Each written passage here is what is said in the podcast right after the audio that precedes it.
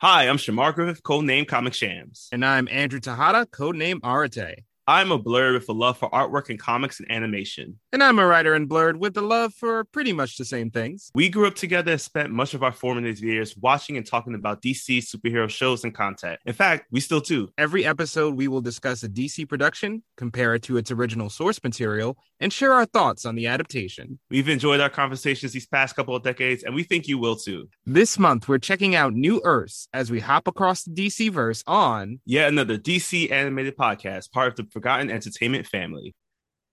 Hello there. I'm Colleen. Dom Anders. And we're nerds who love science fiction and fantasy stories. So, of course, we love Star Wars. And if it's there's one thing the internet definitely does not have enough of, it is nerds who talk about Star Wars.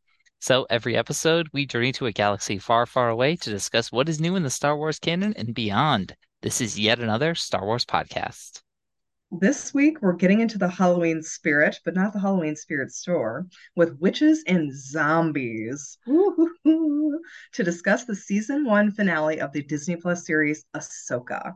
The episode is titled The Jedi, the Witch, and the Warlord. It was written by Dave Filoni and directed by Rick Famuyiwa, who is a staple director for The Mandalorian and other Star Wars projects. Anders, are you ready to give all of yourself to the magics and the old ways? Do I get a flaming sword with really cool face tattoos? Because if so, then yes, let's get right into it and we will punch it with an episode recap. So we open up with Morgan. She's telling Thrawn that the cargo transfer is now complete. Thrawn turns to Enoch and says, All right, you can send two TIE fighters out after Ahsoka, Ezra, and Sabine. Take them out if you can. And, you know, we'll see how it goes. Morgan, who again is kind of questioning Thrawn's judgment on things, something he normally welcomes, is like, why bother? We're so close to leaving. Like, does it make a difference if you actually send these ships after them? And Thrawn kind of shoots back that he has seen many officers, including himself, underestimate a, a single Jedi and pay the price. Oopsies. Yep. That's how we got in this situation in the first place. That's right. The Great Mothers perform a ceremony with Morgan and they ask her if she's ready to pledge herself to the sisterhood, their magics, and the old ways. Morgan, who looks like she's been waiting for this her entire life, accepts. And so her face kind of gets those magic magic tattoos, face painting in the Night Sister pattern. Mm-hmm. And the Great Mothers call forth the Blade of Talzin, which they give to Morgan, this really cool green flaming sword that randomly also shows up in the newest episode of Doom Patrol. yeah, that picture you sent, I was like, wow. I saw it. I was just like, sword's getting around. Cyborg is a night sister. I mean, I accept this as canon, obviously. it's like the one night brother that they let carry the sword. Meanwhile, on board Ahsoka shuttle, Ezra is constructing a new lightsaber and arguing hilariously with Huyang the whole time. Sabine mentions mm-hmm. that it was Kanan who taught Ezra how to build a lightsaber the first time, and Huyang thinks that explains a lot, which it's fair. He gives Ezra an emitter that is one of two, the other being the one that had um, been used on Kanan's lightsaber, which I cried like immediately. When I saw it, I was like, that looks like. Mm-hmm. It's like, is it? oh my god. But in he a good way. he doesn't make it into two pieces though. He doesn't make it no. He he's not hiding so he doesn't have to do that. He's finally finally not hiding. Ezra finishes his blade and notices sabine has gone. Huyang explains to him that after Sabine's family died in the Purge of Mandalore, Ahsoka had become worried that she was training to be a Jedi for the wrong reasons, and that it was what led to their falling out, which is really sad. We're going to talk about that later. Out on the ship's wing, Sabine and Ahsoka talk about Sabine's choices, and Ahsoka reassures her that she's here to support her Padawan no matter what, just like Anakin did for her. And I cried again. Everything. the TIEs attack the convoy. The poor Doughty. What have they done to deserve any of this? they don't deserve any. They're harboring Ezra. Duh. Yeah, that's fair. Ezra, he's a pain in the ass. Ezra and Ahsoka help the Noti and hold up the shuttle when its engines are damaged. Sabine manages to hotwire a little power and rams the fighters hilariously in like one burst of power, taking them out and crashing the shuttle in the process, which is very, very in character for any of the Ghost crew, including Hera, who is an actual good pilot. Yeah. Ezra notes that this will slow them down a lot, but Ahsoka has a plan. Back at the fortress, Enoch informs Thrawn of the developments, and he considers the outcome acceptable. Oh, so we still slowed them down? Okay, that's fine. Yeah, yeah. So Huyang starts repairing the shuttle. Ezra, Ahsoka, and Sabine take off on howlers, and they are running. And those poor howlers, they probably just needed some water. Yeah, poor babies. Uh, Thrawn, Thrawn can tell that if an attack is coming now without their shuttle, they're going to be forced to make a frontal assault, which is, of course, exactly what they do. hmm While the Chimera is getting ready to dock with the Eye of the Gray, the Great Mothers bless several night troopers, and Thrawn makes sure that they're aware what this means. And as the Jedi get within sight of the tower, Ahsoka asks Ezra, like, what are we up against? You know, you've been here for 10 years. And he's like, I actually don't really know. yeah, Um, that doesn't mean Ezra knows anything. so apparently, we get a little bit of a, an information dump here that Thrawn found and rebuilt this tower. He somehow woke up the Great Mothers, whatever that means, and started to rebuild his ship. And it's been far too dangerous for Ezra to get close for a long time. Yeah. Uh, but they decide, just as Thrawn knew they would, to charge the tower right from the front. As they're riding up, Thrawn starts a bombardment. Uh, I thought we might get a little bit of a uh, a Kylo Ren situation here, where Thrawn's just like staring at the screen, like "More, take them Yes. out." He was get, he was getting angry. He's not as intense as Kylo. No, but the Jedi, and I include Sabine in that, uh, managed to use the Force to get the front door to open, and they make it inside. And then they battle the Night Troopers, taking out all of them. But the Great Mother's blessing kicks in, and the troopers are resurrected over and over and over again. They are zombie troopers now. When we were all thinking, are these just dead bodies reanimated? Well, now they are. They got those glowing green eyes. You take Mhm. them down, and they seem to just come right back up. The Chimera starts its docking process, but they need to, they still need a little bit more time. These guys are uh, making their way up the tower a little too quickly for Thrawn's taste, so he tells Morgan to stay behind and buy them some time for the Empire.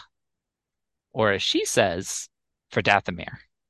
Hmm Yeah, she's not into this Empire nonsense.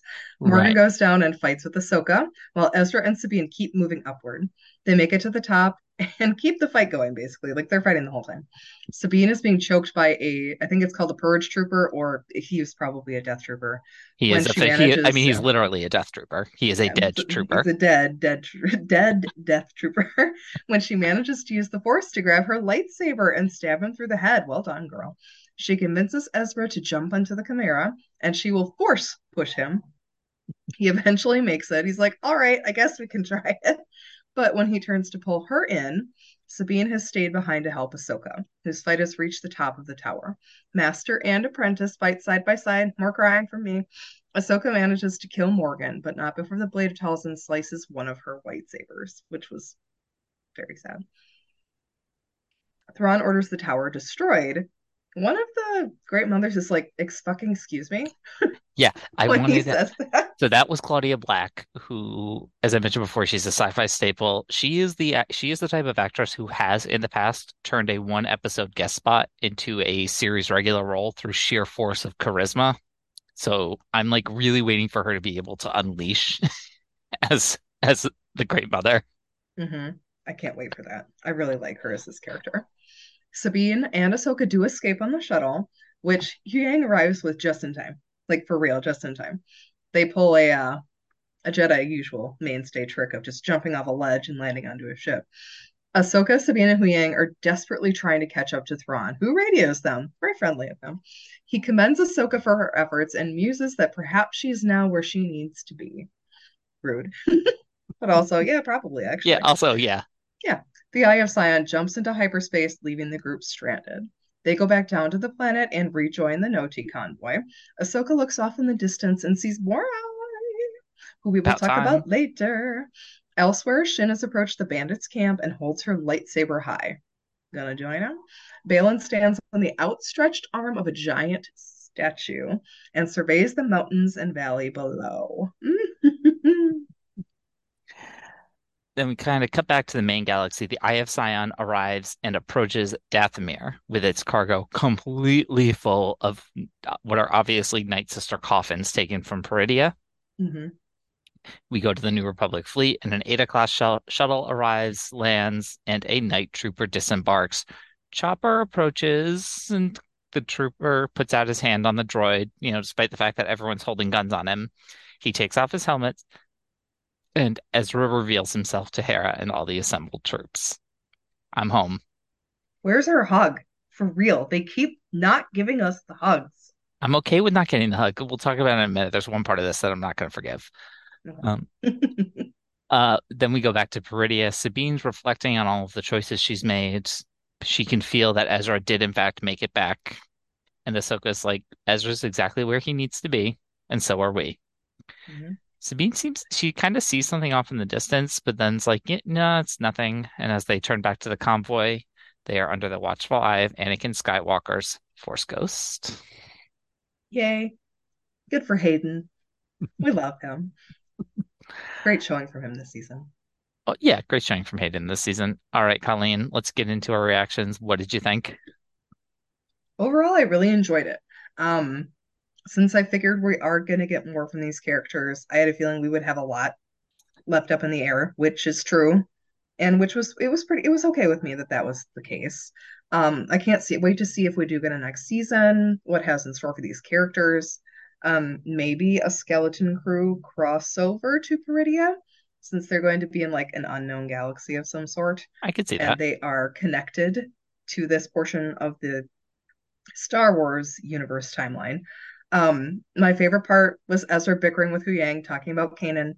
Anything Rebels related is probably going to get a big old thumbs up from me. I do think that Ezra probably still has a lot of pent up emotions from leaving the Ghost Crew behind, so I really want to see that next time he shows up. I, I love his like happy go lucky self, but I also want to see just what being here by himself has done to him. I do think the show should have been 10 episodes long. I think we needed two more episodes for development, especially for Baylan and Shin's relationship, so we could better understand their choices. Because right now we only have Baylan saying, like, this is why I'm leaving, blah, blah, blah. We don't know yet why. It's like, okay, I'm I'm willing to hold on to that, be like, why? But I think we could have used a couple more episodes with those two, especially, and more from Morgan. Yeah. So yeah, I think this this finale was a bit of a mixed bag. I agree with you. It needed more episodes. 10 could have possibly been up to like 12. Mhm. Um, I'm kind of hoping that by the time we get around to making a se although this show has not officially been renewed for season two, we know like Filoni's working on it anyway. Yeah. And I'm hoping that maybe with some of these announcements coming out of kind of the Marvel TV shows and how they're kind of resetting and not doing these like six, eight episode miniseries, they're going to focus on more like 15 to 20 episode seasons of TV and multi multi-season Yeah. shows that maybe Star Wars can also kind of move back in that direction because that's usually TV wise when it's at its best. Yeah. See At Clone Wars and Rebels. Yeah. Yeah. At least 13 episodes, like a, Mhm. a half season order. Yeah. Um, but overall, yeah, there were parts of this episode that I really, really liked. Um, I loved a lot of the action set pieces. I thought Thrawn was kind of finally almost at his best hmm than we've seen him this season. I I, I do have some. Uh, I'm going to borrow the phrase from yet another DC animated podcast. Uh, I have some Arate alterations that I need to make to this. Number one, I think that whether originally I was, I just thought that Morgan in her fight with Ahsoka should have been replaced by Shin. Mm. Um, but now I think, you know, you could still have Morgan do that, but I think it would have done a lot for us because the only shot we get of Shin this episode is the fi is the final one of her approaching the bandits, and it's just like, well, where the hell have you been? Right. We saw her leave the fight with the Noti, but then we don't know what happened to her. I think it would make a lot of sense for that character to have like gone back, think that she's gonna, you know, as Baylan told her, take her place in the new empire, just to be told by Thrawn, hey, stay behind and buy Mhm. us time. Right. Or I at think- least get a scene where we understand why she's like, no, fuck you to that decision. I- Exactly. Yeah. Something. So to do that and then go join the bandits, I think would make a ton of sense. hmm Baylan, I'm fine. We pretty much predicted last week that this was exactly what was going to happen. And Yeah. so that's fine. we could talk about it a little bit more when we talk about Sabine's character, but um, I would have probably gotten rid of the force push. It was a nice little callback, which we'll talk about, but I liked if Sabine is going to end up using the force. And remember, start of the season when the trailers for this came out, you and I were both on team. Sabine is not a fucking Jedi. She should not be a force suddenly be force sensitive. hmm But we've kind of come around on the idea. I the only reason I really like it is because she seems to finally get the hang of it when Ezra's in danger. Like that's the only reason that we see her use the Force, really. At Right. least to use it well. Like Right. Ezra's in danger, Sabine gonna unlock some abilities, y'all. And I kind of like that. In the heat of battle, she's, you know. Ezra's in danger. She's about to die. She unlocks something in herself and she can do the grab. You know, you get the adrenaline pumping and that kind of all makes sense. Yeah. I liked the idea that she was potentially pursuing kind of a different path, that maybe her connection to the Force was going to ultimately look different, hmm which is why if we're just doing the standard telekinesis stuff, then that falls a little flat for me. She did at least use her Mandalorian weapons, Yeah, she did. She is still doing some different things. Um, she was using her blasters and her saber, which was all really, really cool. I I am completely baffled. Like I was, I almost yelled at my TV, Dave Filoni, what are you doing right now? When Huyang was the one to just tell Ezra Mm. about how Ahsoka and Sabine had their falling out. I was like, why? How the hell is this not a conversation between Ahsoka and Sabine? Yeah. It even leads really well into their conversation on the wing of the ship. Yeah. I think we'll need that at some point. like I I underestimated you. I wasn't there for you. This is why. And now I've realized I had a mistake. And Yep. the two of them hashing that out would have been so this is the central relationship of the entire show. hmm And, and we didn't get that conversation and I I was baffled. Why, Dave Filoni? We want an answer to this one. I want an answer to those ones because it's not like you didn't have time. You had time to say it. Yeah, for sure. Especially if we'd had like at least one more episode. I mean, Yeah. not asking for much, Dave. And then the the one the one character beat though that I personally just consider absolutely unforgivable is I'm okay that we didn't get like Ezra and Hera going up into a hug because it was kind of like a cut off, you know, a cut to black type moment. hmm So that's fine. The fact that Chopper did not smack or zap Ezra as soon as he knew it was him, doing like, "Are you fucking kidding me? Do you know how worried we've been? What were you thinking?" Yeah. Like he he would be chasing Ezra all over that ship and not letting up. Yeah, for sure. Oh yeah, he would immediately be like, "Blasters time." Wait, he knows how to use a blaster. It's fine. You know, yeah. Then my one other criticism, and this is my last criticism, if I didn't mention it in this little bit, that means everything else I really liked. Mhm. The fight sequences. I, I liked a lot of the fights here. The the Morgan Ahsoka fight I thought was overall really strong. hmm And I've when I took a step back, I really noticed I've decided that this is not a Rosario problem. I think that this is a filmmaking problem when they decide with the lightsabers to go close up. Because when you try and get those actors up close when they're using the sabers, they just don't move fast enough. They're jerky and whatnot. And like Rosario has this like super intense look on her face, but her arms are moving at like a lazy leisure pace hmm and it just doesn't work. When you get the wide shots and they're able to just get into the fight, I don't know if that's the stunt doubles or the fight doubles or whoever, but it looks great. Ezra was on fire with his saber this He episode. looked great. He, was his fighting looked great. hmm Uh, and I really liked the charge. Like I liked the ground kind of um exploding all over the place as they were charging towards the tower. hmm I liked was seeing really the cool. tower fall. hmm That was a really cool piece. hmm Um, I will say on first watch, and I mean it still holds it still holds on second watch, that statue of we'll talk about it, it's the father, looks an awful lot like Ray Stevenson. It really does. I was A like, why is he on a statue of himself? Yeah. At first I was like, Argonath? I mean, we'll talk about that later too, but and then when it panned finally to show the other two, I'm like, oh, okay, now I know what we're doing. Like, what was this? Yeah. Um, I do have a quick question for you about why Thrawn would destroy the temple. I think that's a whole nother like making sure he cleans up after himself, doesn't leave openings. Not for us. I don't think Ahsoka or Sabine could really use it for anything. no, I think that's like, just a let's make sure we kill them. Yeah, yeah. Make sure we kill them. Also, get rid of this ancient Zeffo temple because don't trust that. Absolutely not. Like this could, this could be a problem later, so we're just not going to leave it here. Right. Which that's very Thrawn. Also thinking of like every single thing that has to be done. We'll talk about him a little later too. Yeah. Um, should we look at our characters a little bit? I think so. Okay.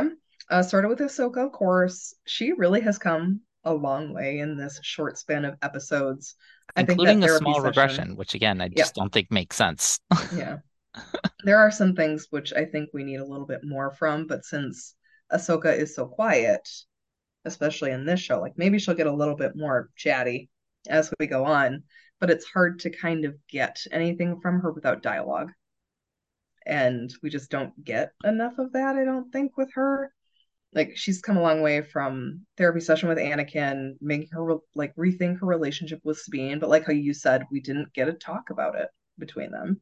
We didn't get so, to talk like, about it. And then she came out of that Anakin therapy session and was mm-hmm. immediately kind of back to before it, talking to Huyang, like, can't believe Sabine, can't believe she did this. And it's just like, yeah. well, you just went through an entire World Between Worlds therapy session to get beyond that. And now you're back. And now all of a sudden in this episode, she's like, yeah, I'm with you. Like yeah. we were missing pieces of that journey. Right.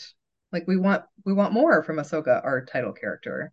Um, I did like that we got the information that she was afraid that Sabine would end up like Anakin that mm-hmm. she would kind of use the force in revenge instead of as a Jedi, what they were supposed to be.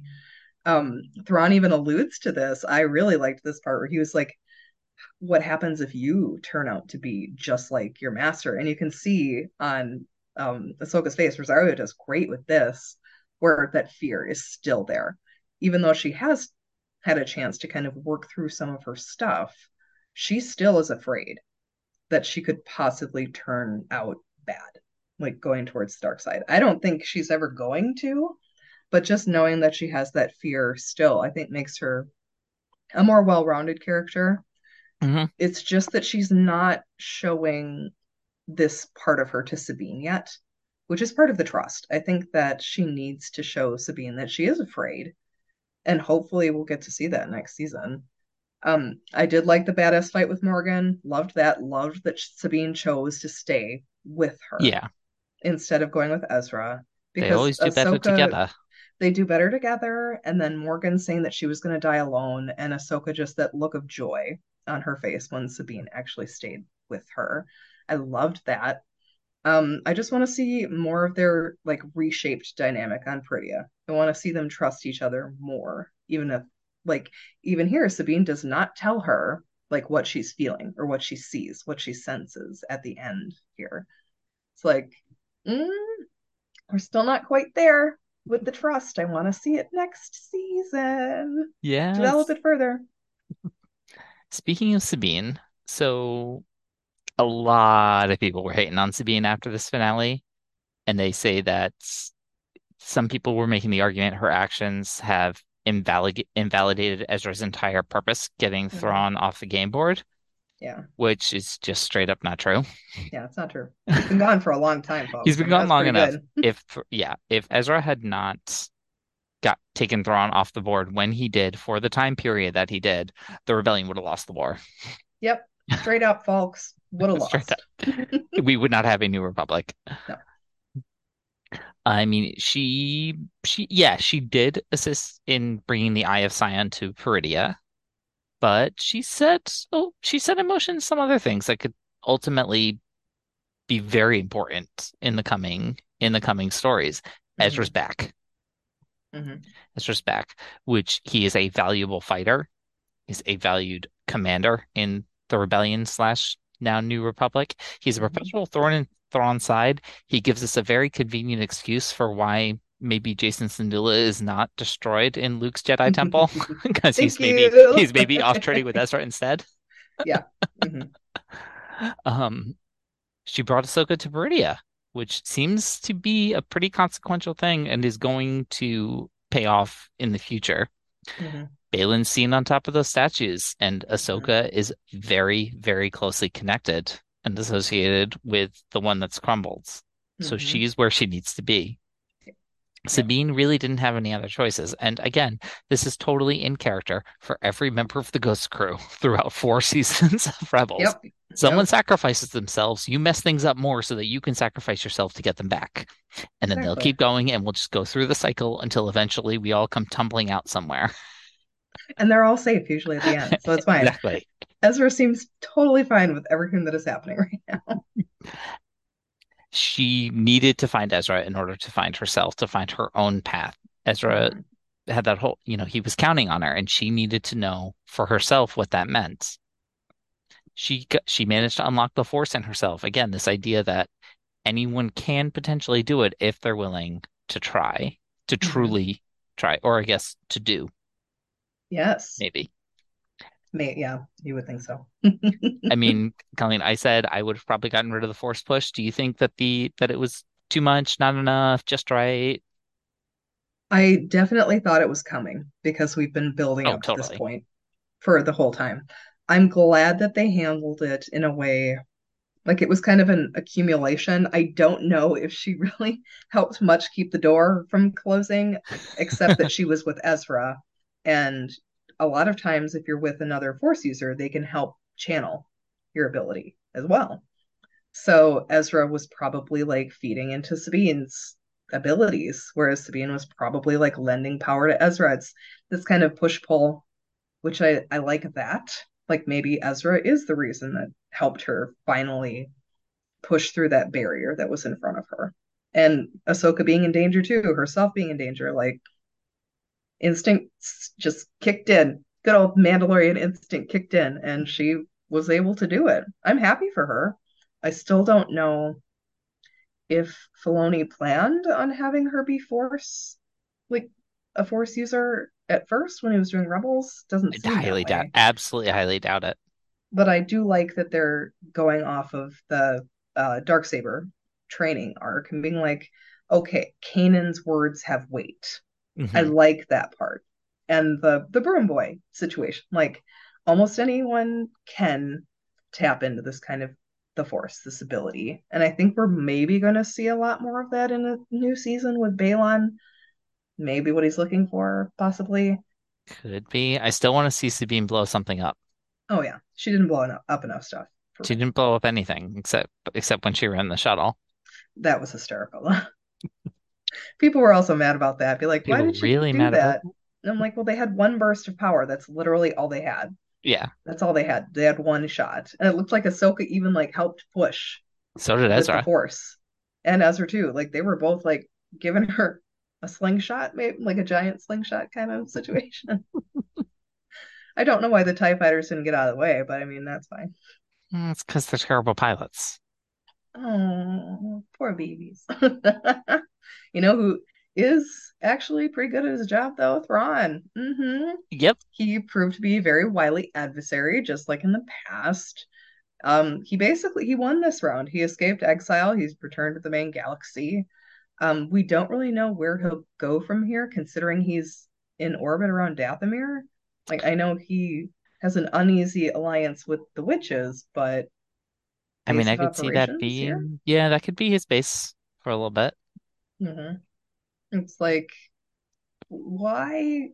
I think they're kind of a means to an end at this point, and I think Thrawn is for the Night Sisters too. But like, what does he think of them and Dathomir in general? This is kind of like, was he on Peridea just checking out the art? I kind of think that he was. Like, he was looking at the cultural Oh, totally. left behind, and that was how he was able to like find the temple, wake up the Great Mothers. I really want to know if this was like last ditch effort situation for him, like where his head was at the entire time. That's true. How you know he long did it take? off. How long did it take to contact Mhm. Morgan? How long did Mhm. it take for her to make the Eye of Sion, Right. which Yeah. effectively has experimental engines? Yeah. Like this is some crazy shit that's been happening, which I mean, Thrawn would maybe have stuff in the Chimera, like archives of projects that the Empire was maybe doing. And maybe he had this idea too of using a giant warp gate for purposes like this. We don't know. We don't know yet. Maybe. Maybe it was one of those secret plans on in Rogue One. it's quite possible. Um, we do have lots of questions about Thrawn left still. Like for me as the as a book reader, hearing him say for the Empire a bunch of times, like during this episode, you I could kind of detect Lars Mikkelsen doing a little bit of like a wink, which I really liked. I loved that choice because we know that Thrawn really doesn't give two shits about the Empire. He only cares about the Chiss in the unknown regions. But he thinks so that like, the Empire is a stronger ally than the New Republic yeah, would be. Which would be fair because the New Republic is a piece of shit right now. Yeah, like really he's not good. It's really bad. He's gonna go back and be like, wow, this is like shooting fish in a barrel. This is absolutely terrible. Um, we just have a lot left, I think, for Thrawn's character, which will be cool moving forward, especially with I think the character notes that we're getting from bringing in the canon book elements, like him knowing Anakin but then him saying he knows Ahsoka, I think he's kind of hedging his bets there a little bit too. Like he's trying to rile her up, really. Oh yeah. Because he he knows that he doesn't know her, but he thinks that he can predict certain things that she does, which he basically does this episode. So yeah, he's just he, Thrawn's being Thrawn.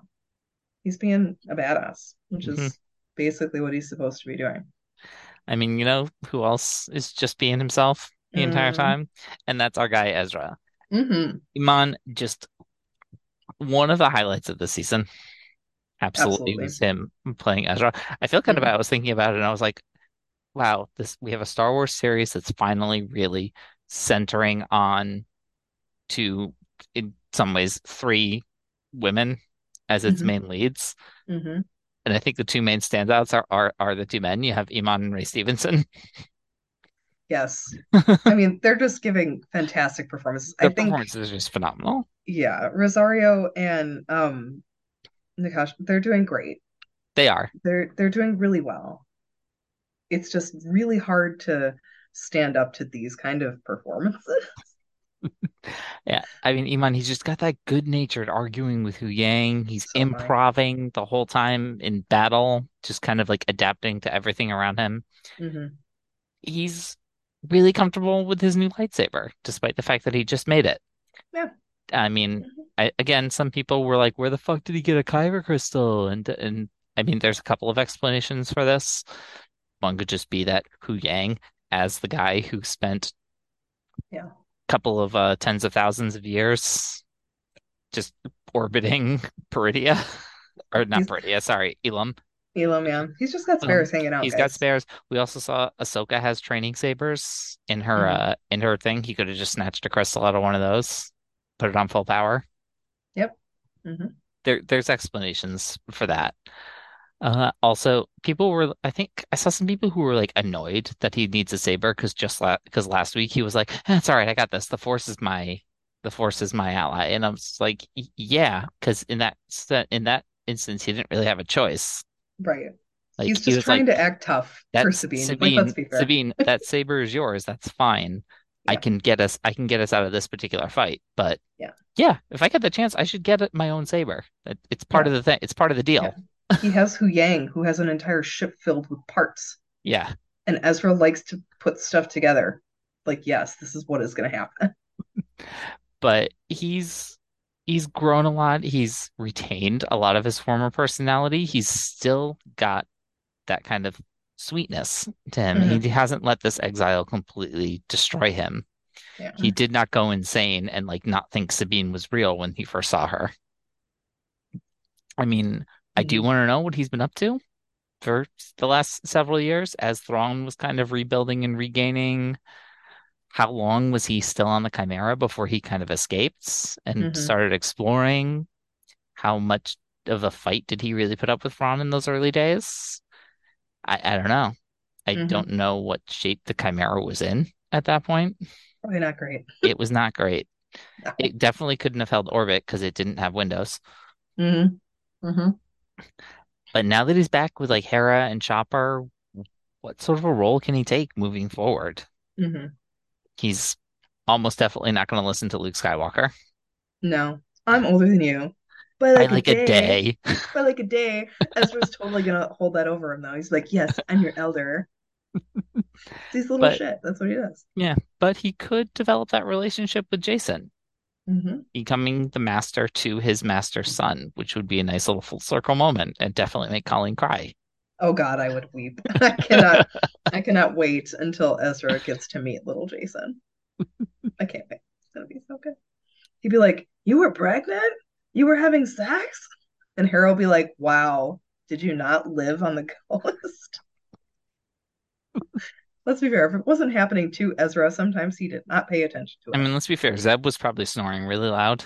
Hmm, that's fair. Zeb Zeb was a very loud, stinky roommate. Like let's let's just put that out there. Yeah. And Ezra was a pretty solid sleeper.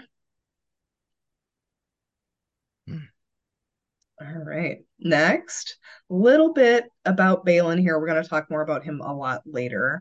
Um, we hope the character stays on the show. Whatever he's up to with the statues and the legends of Peridea is one of the most interesting things, I think, to come out of this show.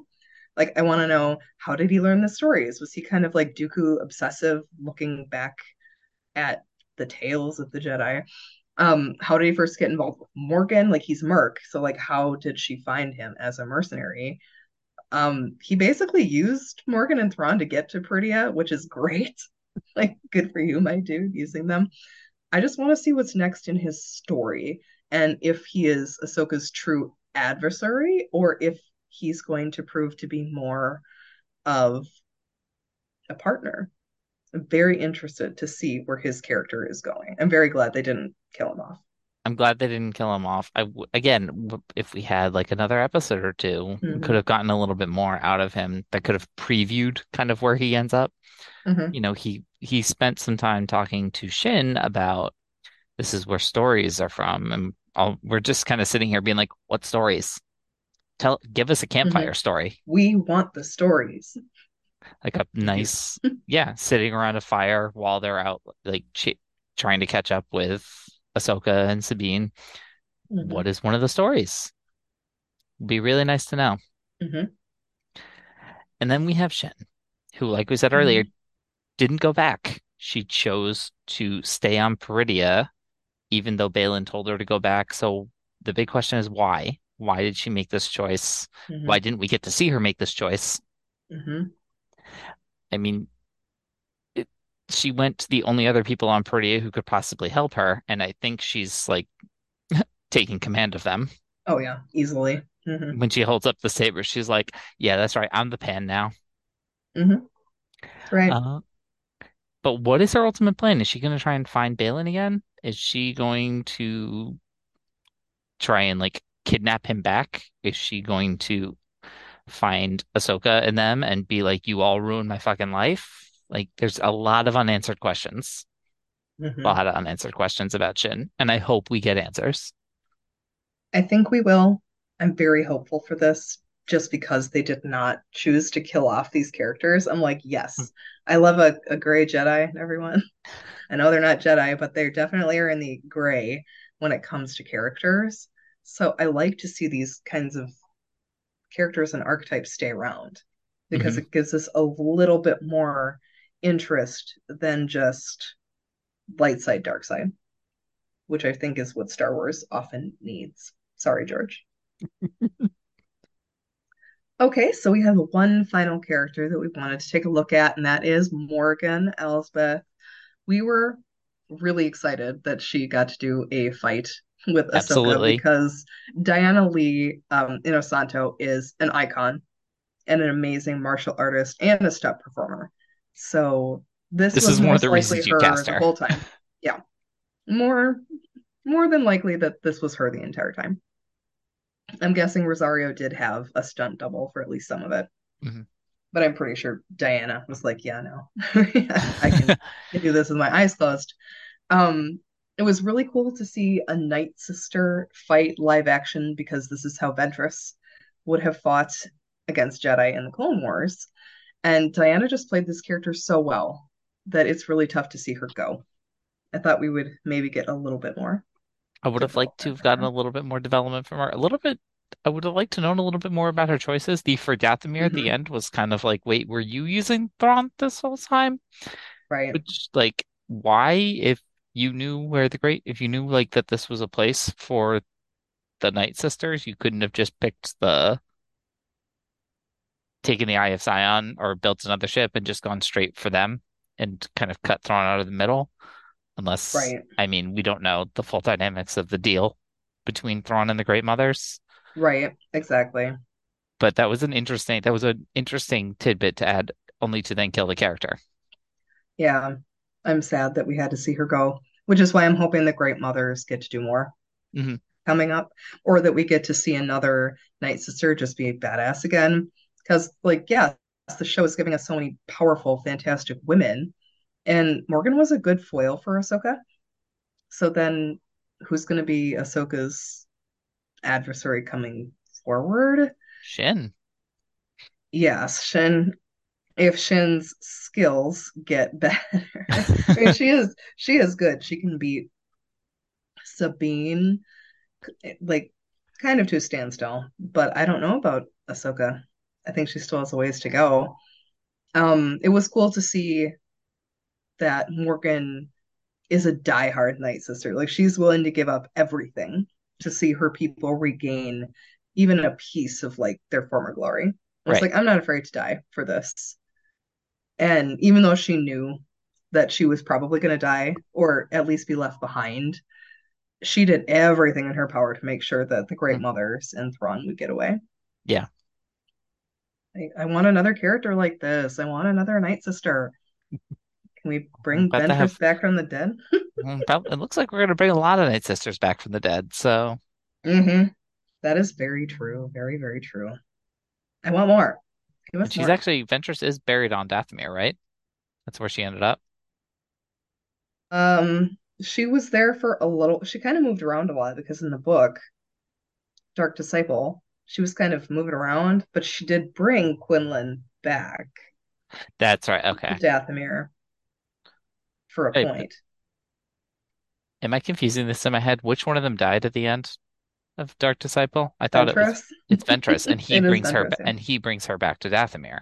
Oh, And so her resting like, place. Yeah. Yeah. That would be all right.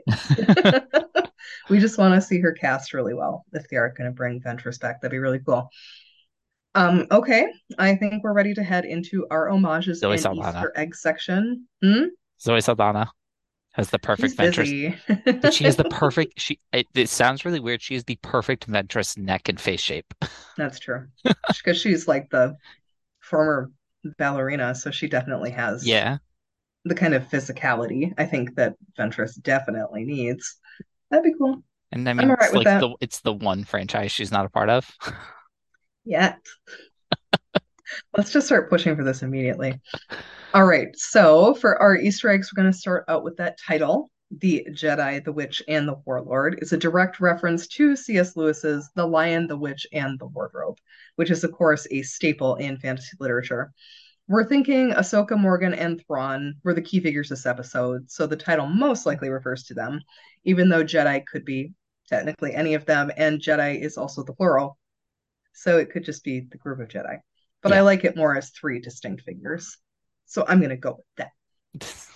Uh, since the book deals with the overthrowing of a dangerous dictator, is that what we're going to get next season? Or is it going to be more like the witches are all like going to be a huge problem? I think the witches could be a huge problem moving forward, but I think that it, in terms of not even next season, it's that's that's more of a long term like the Mhm, final crossover movie, mhm, the Heir to the Empire mhm. film. Yay! Movie. Good job, Dave Filoni. We want it. Okay, next we have that great moment where Thrawn mentions that he knew plenty of Imperials who underestimated the rebellion and the Jedi. He's talking about himself and Ezra, definitely, but he's also talking about officials like Governor Pryce from Rebels and even Palpatine. The Emperor was way too busy making his giant Death Star that was a better option. Like Thrawn's TIE Defender program would have been so much better. Thrawn knew this. He did not respect the Emperor in this aspect. And you know, like we've said before, Thrawn gets the TIE Defenders going, the rebellion falls. Yeah, Like, it, before it does Luke- not win. Even does anything. The Empire just crushes them. Uh, next up, we have we mentioned this earlier. Kanan's lightsaber design. Uh, when Ezra is making this, Huyang uh, says that he had this spare emitter specifically for Kanan's saber, just in case he needed another one. So Ezra gets his masters and makes that saber, but it doesn't. in- Ezra makes a fun little reference to the emitter being too thin, that it's not going to work. And this Mhm. is a nod to a lot of people's complaints at the start of Rebels with how the lightsabers were were too thin. Yeah. Uh, they were based off the original Ralph McQuarrie designs, and the thinner blades in Rebels were meant to emit more like sword points. Mhm. Ezra's blade is blue this time, which was his first saber, and then he made the green one after uh, Vader broke that one. He made the green Mhm. one that Sabine now has, and now he's back to blue. Is this a shift in his personality? Is this just we don't want to have too many blues next to each other? We could just be doing a green and a blue. Yep, green, blue, white. We just want all the colors. Yep. And we talked a little bit about already about how there are a couple of potential explanations for where that kyber crystal came from, and just just go with it. Stop whining. Yeah. Just go with it. You know what I'm not going to whine about though? Caleb Dume. We got a mention of Kanan Jarrus's real name. During his chat with Ezra and Sabine, Huyang calls Kanan by his true name, Caleb, who once, and adorably recalls that Caleb was a little shy. This is a nice callback to Rebels and Kanan's character. We want to see more of it. And also, who wouldn't have been a little shy during freaking Clone Wars if you were a Padawan? Yeah. And this was a nice callback to Rebels and Caleb that didn't seem quite as forced. Yeah. This wasn't Huyang just out of nowhere being Mm. like, he is special. His father was Kanan Jarrus, a Jedi. Mhm. Yeah, this dialogue was a lot better. Next up, we have that flaming green sword, the Blade of Talzin. So Morgan's cool as fuck. Flaming green sword is named Talzin, which was also the name of the Night Sister leader in Clone Wars. I'm Mhm. wondering if maybe that's more of a title than a name. hmm I don't know. Mother Talzin was a formidable Magic user and was often at odds with Palpatine, Count Dooku, and General Grievous, although she was in league with Dooku on a few occasions. She Back used she used this sword uh, when dueling Mace Windu in Clone Wars Season 6. She is Darth Maul's actual mother Yep. Wild shit, everyone. and sent him to Palpatine partially as like a little bit of like a payment or a sacrifice when Maul was a young child. Mhm. Darth Maul's childhood was look. just not pleasant. No, it was real bad, y'all. Um, again, is Talzin a title? Is it more of just like a family name? We don't know, and we want to know more about the Night Sisters and the Great Mothers. Seriously, Thrawn woke them up. What does that mean? hmm Yeah, were Why they were in they cryo? sleeping? Were Why they were in they sleeping? cryostasis? Like, yeah, why? We, we don't know. We want to know. Uh, speaking more about the Night Sisters, the creepy speech that the Great Mothers give to Morgan is the exact verbiage used by Mother Talzin to Asajj Ventress in the Clone Wars episode Massacre. Talzin was giving Ventress the gift of shadows as well. Unfortunately, Ventress wasn't able to stop the massacre of the Night Sisters, and she eventually fled the planet as one of the only survivors. Mhm. Super sad. The Night Sisters are great. Next up, we have Sabine's line of "I try." I mean, I do. Ahsoka asks Sabine if she's been keeping up with her training, and Sabine at first is like, "Yeah, I try," but she knows that Jedi chestnut of Yoda's, and quickly changes her answer to "I do." This was Mhm. another line that got a really good shout out in Rebels and a much more cohesive explanation Oh yeah. In Rebels. like nobody knows what Master Nobody Yoda knows what he means, but then later not, he's like, "Actually, I do understand. I'm not going to try to teach you. I'm going to teach you." Yes. Which was a much better interpretation, I think, than just being like trying versus just doing. Yeah. Damn it, Yoda. Be a little more clear. Come on now, my dude. You know what actually was really clear this episode though, Anders? Thrawn is a really good boss. Is he though? I mean, yeah, considering what the other Imperial officers were like. Um, when Enoch reports that the TIE fighters were most likely destroyed on their whole mini mission, Thrawn reminds Enoch to give the captain citations, which might seem unusual during a really chaotic time like this, but Thrawn likes rules. Thrawn likes honoring people who are doing a good job. He also mentions that the troopers who are blessed by the Great Mothers are all volunteers and know what will happen to them if they die. He could have easily ordered them to do this, but that's just not how Thrawn works as a commander. He pretty much is a cult of personality because of how good he is as a commander, both in battle and just as a dude. He's always thinking about like maintaining order, make sure discipline's in place, but he also thinks about the welfare of those under his command. He doesn't like to waste resources or people.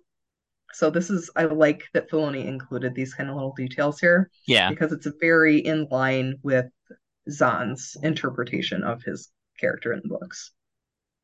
Mm-hmm.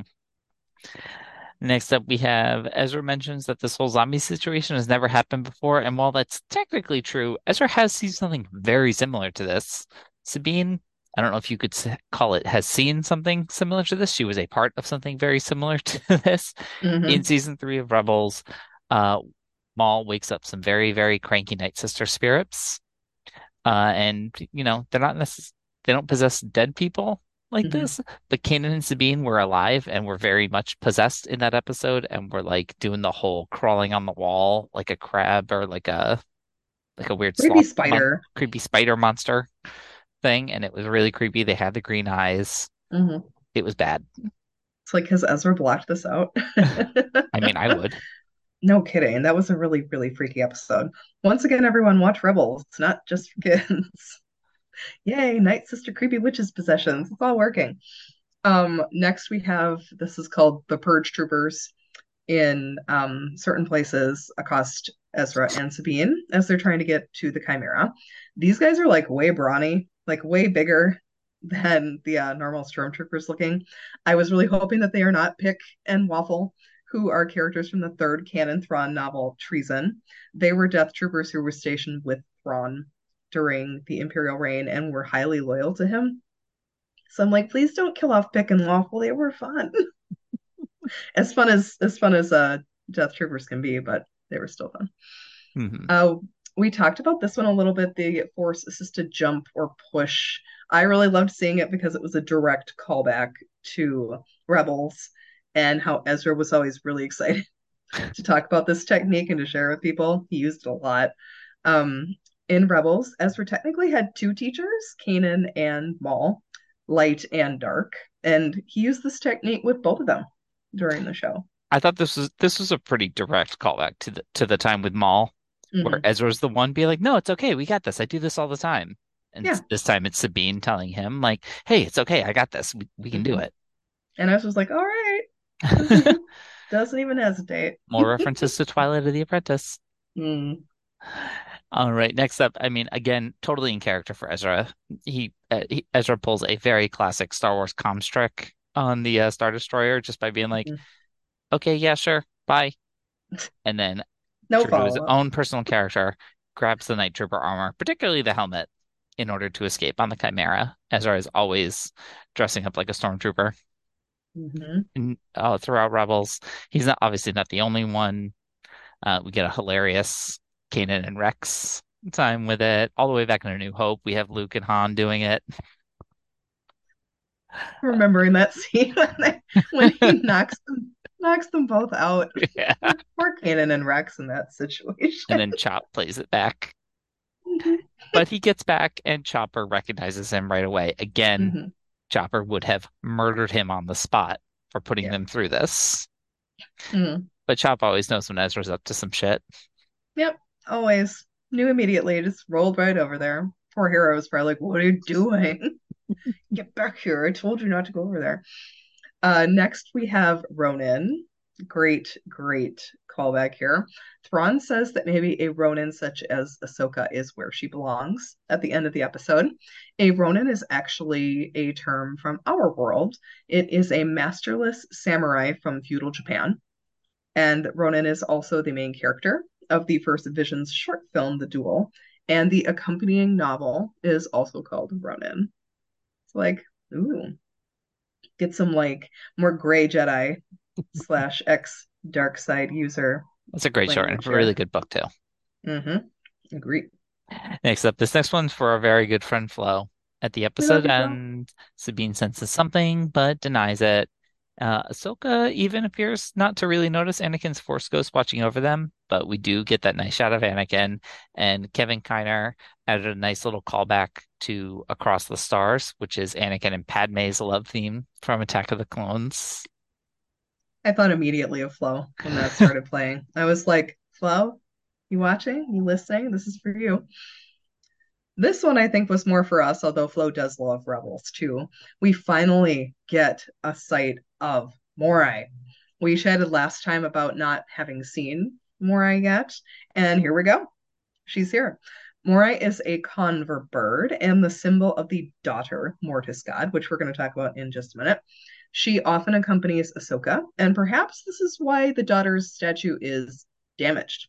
The daughter simply isn't there anymore. Her presence is not on this planet because she's with Ahsoka. Mm-hmm. All right, and then getting into this, let's talk Mortis gods. Mhm. Uh, that crumbling Right. statue of the daughter. So at the end, Baylan stands upon Argonath. I mean, the Mortis god statues. He is perched on the father, who, like I said earlier, looks just like him. Yep, yep. Uh, and the son is on the left. On the right is the daughter, though her statue is broken and crumbling. So let's take a step back here. We've talked about the Mortis gods a little bit before, but just Mhm. as a, to recap, who are the Mortis gods? Why are their statues here? Filoni first introduced the father, son, and daughter in a Clone Wars season three arc. Anakin, Ahsoka, and Obi-Wan are caught up in these gods' family drama. Ahsoka died.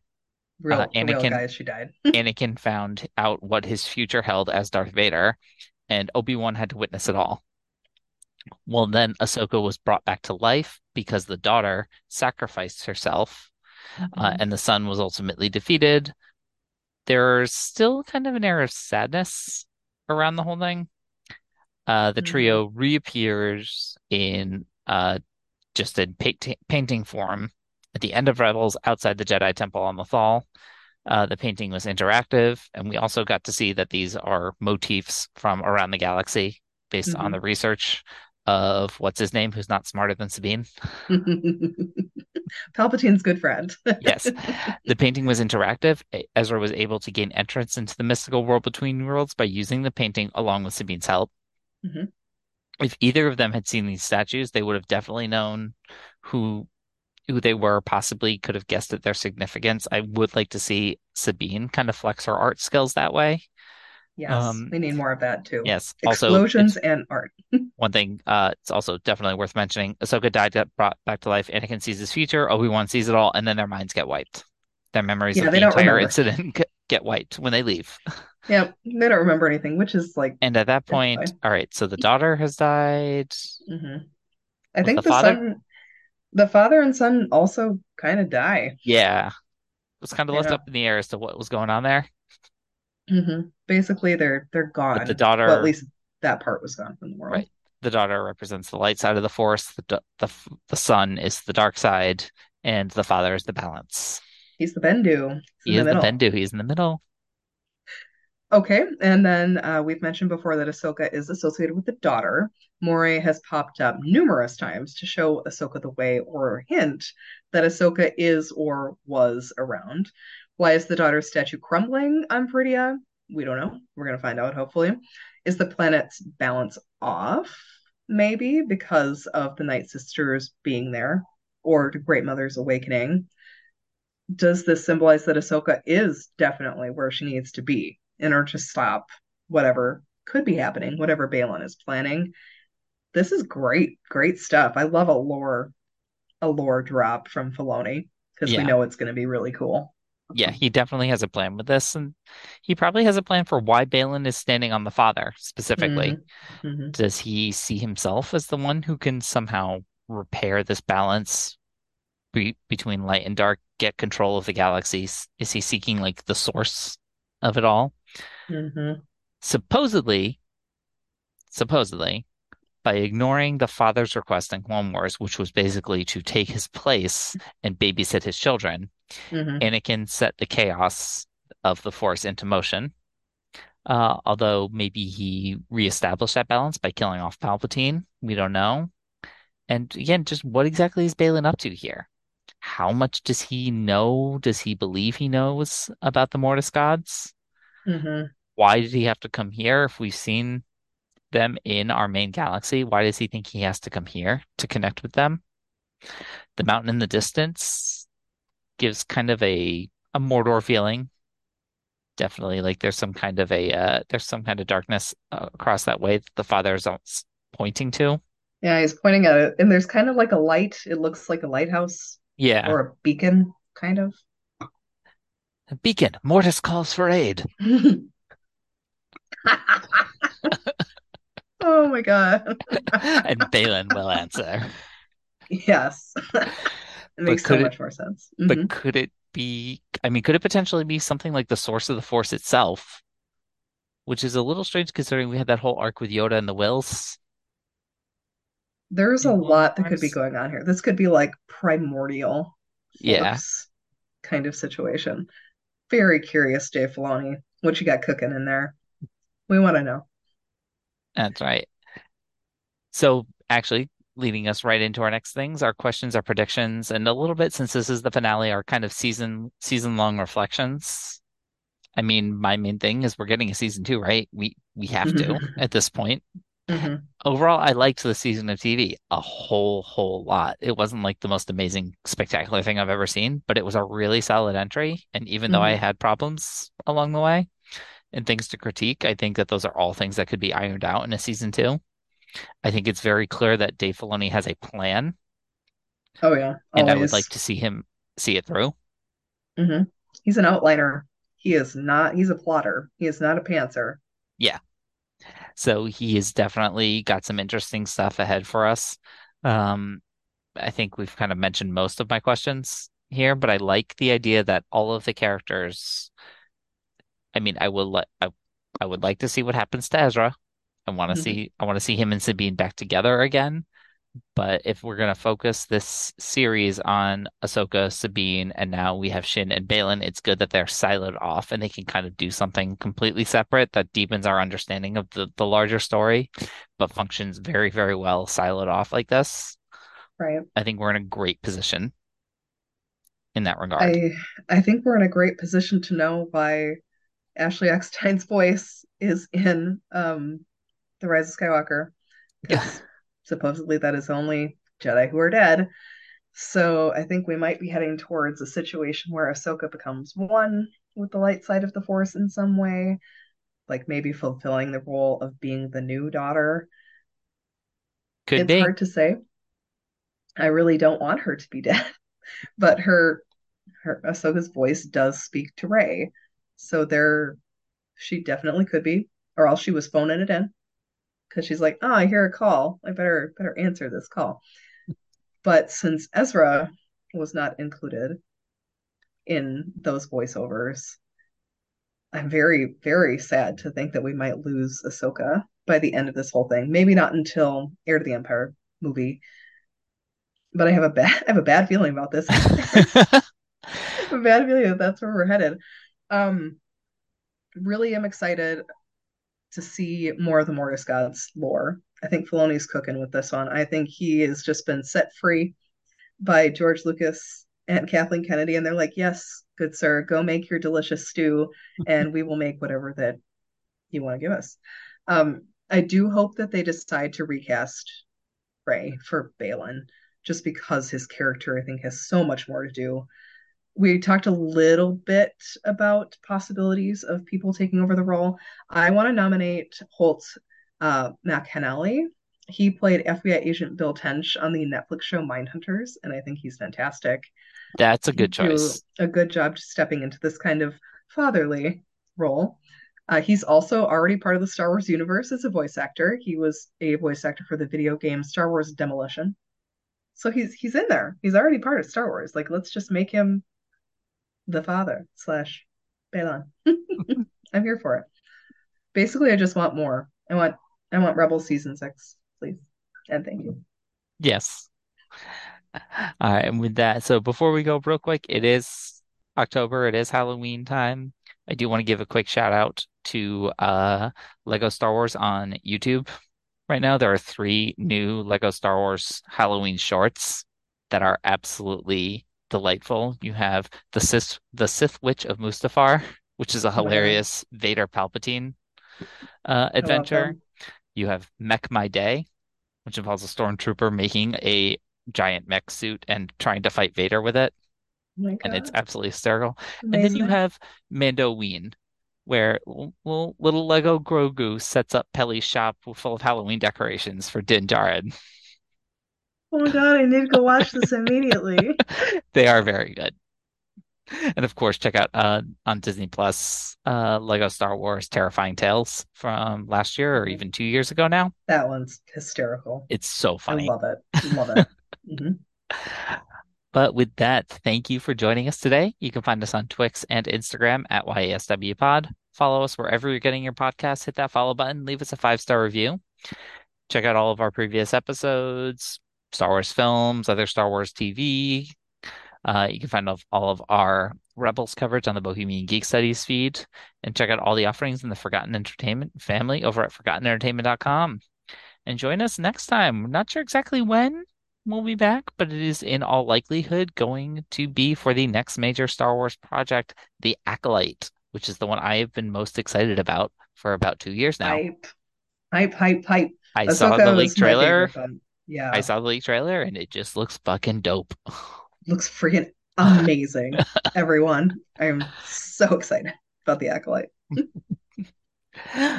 Oh, and also, uh, just came out now. I just started it. Uh, the part of Solo, a Star Wars story that we considered the best part, which was Qi'ra. Qi'ra now has her Mhm. own novel, Crimson Climb, which Mhm. tells the story of how she ends up where she ends up at the start of Solo, or I guess in mid Solo. Yeah. But until Excitement about Qi'ra. Everything Qi'ra. Give Emilia Clarke something to do. yes, she's had a lot of growth in the comics, and now she gets like a novel by the same author, E.K. Johnston, who wrote Ahsoka. Oh, yay. So then we know it'll be good. Yay. But until next time, always remember it doesn't matter if you cross the strip and cause yourself and your mentor to be stranded in a totally different galaxy with absolutely no hopes of ever being rescued, just as long as you got him. Bye, everybody. Friendship's great. Bye, everyone.